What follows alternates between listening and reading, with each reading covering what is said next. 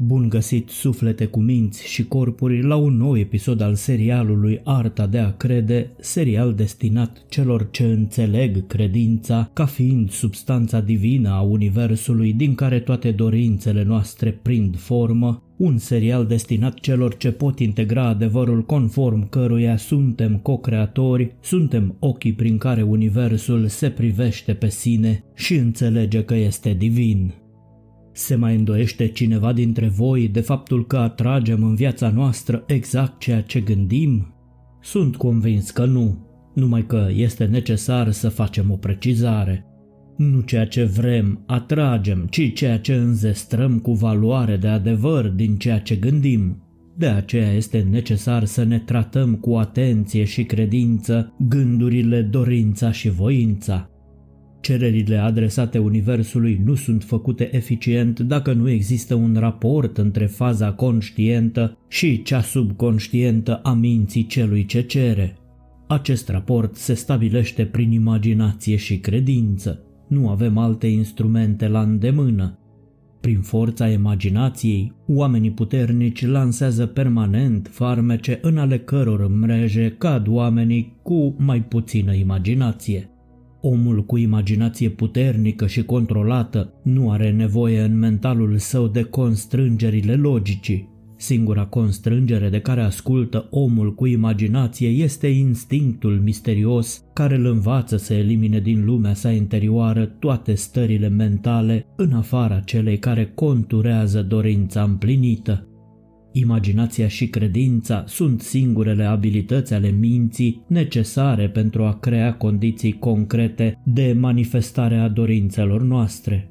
Credința necesară pentru a manifesta este o credință pur subiectivă și este posibilă doar prin stoparea opoziției active din partea minții conștiente. V-ați întrebat vreodată de ce depinde împlinirea dorințelor? Răspunsul pe care îl căutați este de abilitatea fiecăruia de a simți și accepta cu valoare de adevăr lucrurile pe care cele cinci simțuri obiective le neagă cu vehemență. Nu voința puternică este cea care materializează, nu eu vreau, ci gândirea clară și sentimentul de adevăr în care ne învăluim dorințele. Când crezul și voința sunt în conflict, invariabil crezul câștigă. Vă spun ceva vorbele astea? De poți crede, toate sunt cu putință celui ce crede.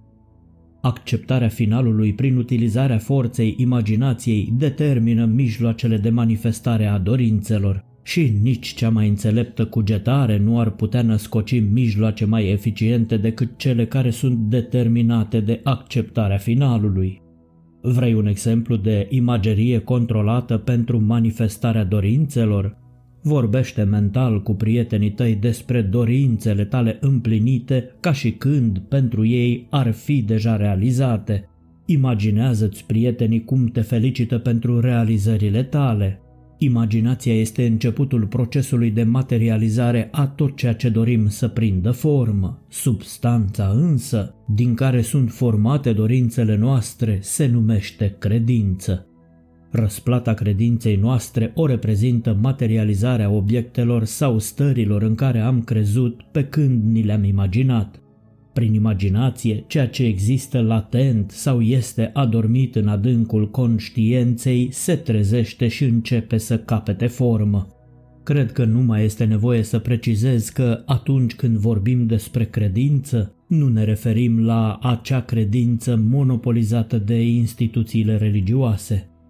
Vindecările atribuite influenței anumitor medicamente, moaște, icoane sau locuri sunt de fapt efectele imaginației și credinței. Puterea tămăduitoare nu este în spiritul care se află în moaște, icoane și altele asemenea, ci în spiritul în care ele sunt acceptate de cel ce crede. Nu icoanele fac minuni, ci credința celui ce acceptă minunile cu valoare de adevăr. Nimic din lucrurile aflate în lumea noastră exterioară nu ar avea putere asupra noastră dacă cei ce cred nu le-ar investi prin credința lor cu o astfel de putere. Mintea subiectivă este complet controlată de sugestie, deci fie că obiectul credinței tale este adevărat, fie că este fals, vei obține aceleași rezultate. Nu e nimic șubred în teoria medicală sau în susținerea preoțimii față de moaștele și locurile lor sfinte. Subconștientul pacientului sau credinciosului acceptă sugestia de sănătate condiționată de asemenea stări și purcede la a genera sănătate, de unde și vorba fiecăruia după credința lui. Așteptarea cu credință a vindecării face exact ceea ce niciun tratament medical nu poate reuși. La fel se întâmplă și în cazul materializării lui a avea, lui a fi sau a deveni.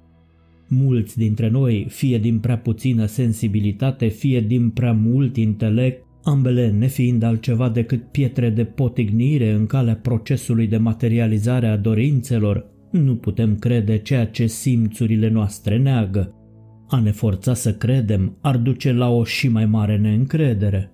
Pentru a evita astfel de contrasugestii, operatorul în cadrul unui proces de materializare a dorinței sau pacientul în cadrul unui proces de vindecare ar trebui să nu fie conștienți în mod obiectiv de sugestiile care li se fac. Cea mai eficientă metodă de vindecare sau de influențare a comportamentului celorlalți constă în ceea ce este cunoscut drept tratamentul tăcut sau absent. De ce? Pentru că atunci când subiectul nu-și dă seama concret de sugestia care îi se transmite, nu există posibilitatea ca el să-și formeze o credință antagonistă sau, mai simplu spus, ca mintea sa conștientă să se opună. Nu este necesar ca cel căruia îi se sugerează să știe concret că îi se face ceva. Din ce se știe despre procesele subiective și obiective ale raționării, este mai bine ca cel sugestionat să nu cunoască obiectiv ceea ce îi se face. Cu cât se ține mai mult mintea conștientă în ignoranță completă cu privire la sugestie, cu atât își va îndeplini mai bine funcțiile mintea subconștientă. Cel sugestionat acceptă subconștient sugestia și crede că el a inițiat-o, dovedind adevărul dictonului maestrului Spinoza conform căruia nu cunoaștem cauzele care ne determină acțiunile. Celor care doresc să afle mai multe despre maestrul Spinoza, le recomand să urmărească primul episod al serialului Oamenii care aduc lumina. Las un link mai jos în descriere. Mintea subconștientă este conductorul universal pe care îl modificăm prin gândurile și sentimentele noastre. Stările vizibile sunt fie efecte ale vibrațiilor subconștiente din interiorul tău, fie cauze ale vibrațiilor corespondente din năuntrul tău. Un om care stăpânește procesul de materializare nu permite niciodată sugestiilor să fie cauze dacă nu trezesc în el stările de conștiență pe care și le dorește. Cunoscând legea reversibilității, omul disciplinat își transformă lumea imaginând și simțind numai ceea ce dorește să materializeze. El nu lasă imaginația să zboare necontrolat prin lumea sa mentală, cei ce o fac își folosesc imaginația cu nechipzuință, adică risipesc energiile antrenate de cea mai mare forță creatoare a Universului în loc să le canalizeze. Omul trezit, conștient și disciplinat știe că manifestarea este mântuitorul lumii. Mântuitorul bolnavului este sănătatea, al celui flămând este mâncarea și al celui însetat este apa. Acesta este marele adevăr alături de care ar trebui să pășim la braț, asumându-ne sentimentul dorinței împlinite. Așa cum am arătat în episodul trecut, grație legii reversibilității, energia sau sentimentul trezit se transformă pe sine în starea imaginată și dorința devine realitate în viața noastră. Pe curând, și nu uitați că dacă un eveniment fizic poate produce o stare psihologică, atunci și o stare psihologică poate produce un eveniment fizic. Așa că îndrăzniți să fiți înțelepți și credeți în visurile și viziunile voastre. Lăsați-le să se întâmple contopind dorințele, gândurile și emoțiile în credința că visurile voastre vor deveni realitate.